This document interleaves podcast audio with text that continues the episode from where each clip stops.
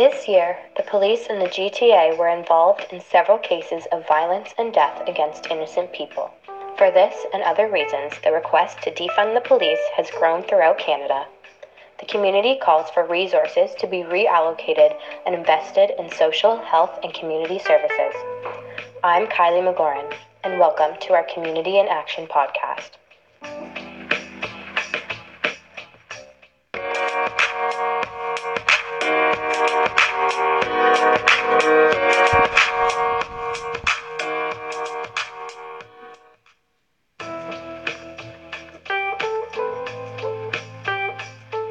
Today's topic is the Defund the Police movement.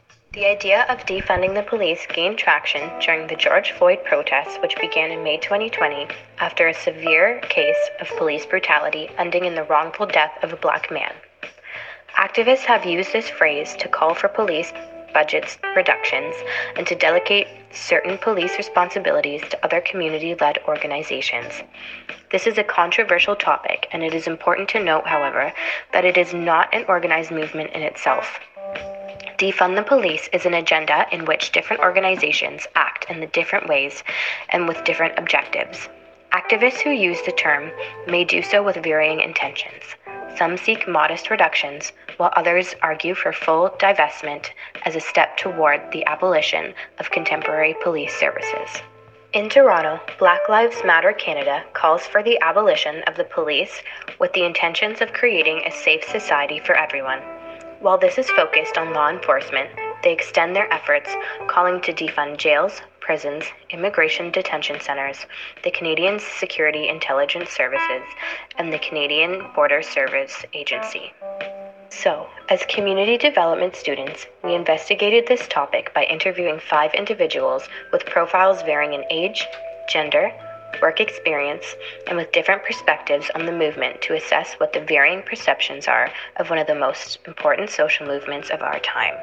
In this episode, we will discuss the themes most prevalent in our interviews, which we believe were the most relevant for our analysis. We are glad to introduce our guests, Madison H., a healthcare worker, Robert Miller, a certified carpenter, John McGoran, a retired Toronto fire captain, Alejandra Lobo, a student, and Anthony Fagan, a community worker. Defunding the police is not a consensus among our guests. Some of them are against defunding, others for it. But all of our interviewees agree that the police system needs to be reformed. Let's listen.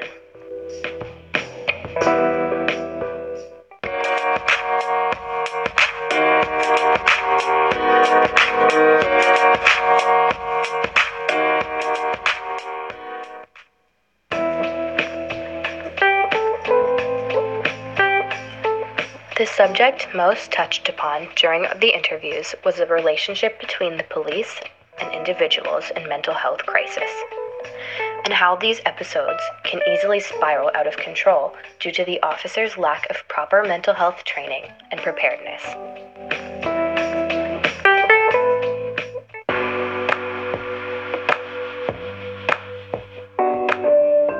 I don't really believe that police should be responding to mental health calls, as they are not properly trained for these situations. People who are specifically trained in mental health and de-escalation should be responding to the mental health crisis calls. I think that police responding to calls like this are where we see a lot of unnecessary police brutality and violence, which I think is just due to lack of knowledge and training.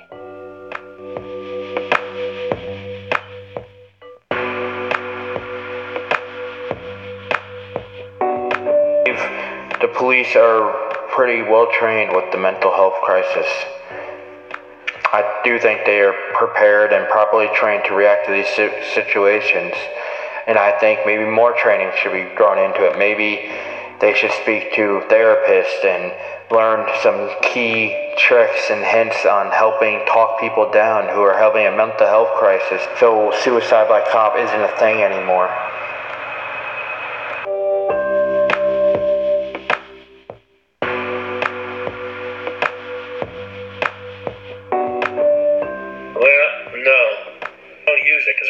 Firsthand, a lot of the guys,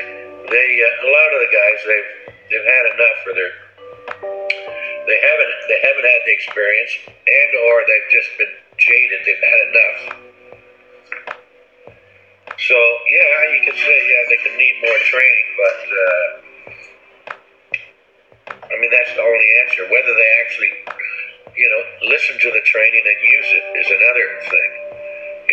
What I think they need is you need to do a better screening when you hire a lot of these cops.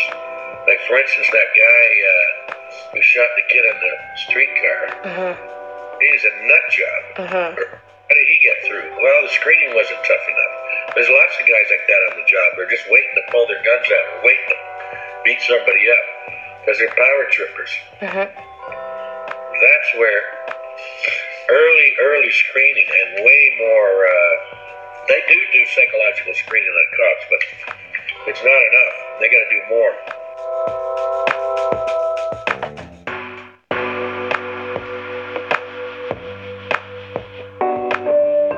I personally feel that they should be given the training to work with a situation like this. Okay. It's because when a person is mentally not stable, he tends to react very aggressively, and the police take that aggressiveness that the person shows, and they don't take it very good. They just randomly are shooting them or hurting them, not realizing that the person's not doing it with his own will, just because he has a problem. So I feel there should be like a specific, maybe another professional person on the team that could help deal with a situation like this. Because the aggressiveness of the person is not because he wants to harm the police, it's just because of what he is going through in the situation. And that does not, knowing the situation, this is with the police and the mentally unstable person, knowing the situation for how it is now, it's not very good. Yeah. Always lands up with someone else.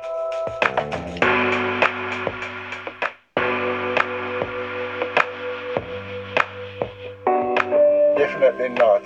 From what you have seen, whenever they engage people with mental health issues, it has gone wrong. It has even resulted in death. So they are not prepared to handle it.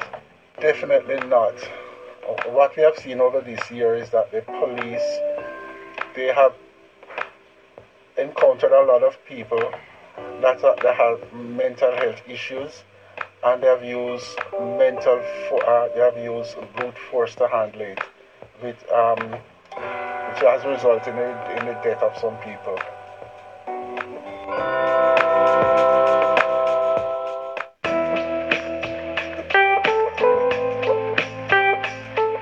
Although the majority of our interviewees are against abolishing the police altogether, everyone agrees that the police are not prepared to deal with calls of a mental health crisis.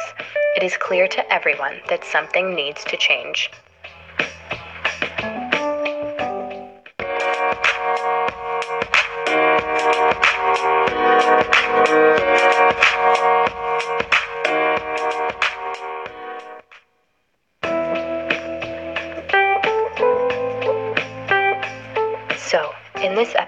We tried to take a closer look at the Defund the Police movement. It became clear that this is still a controversial issue and that it needs to be further investigated if we are to build a more just and equitable society. Now we want to hear from you. What's your opinion about the Defund the Police movement? Let us know what you think. Thanks for listening.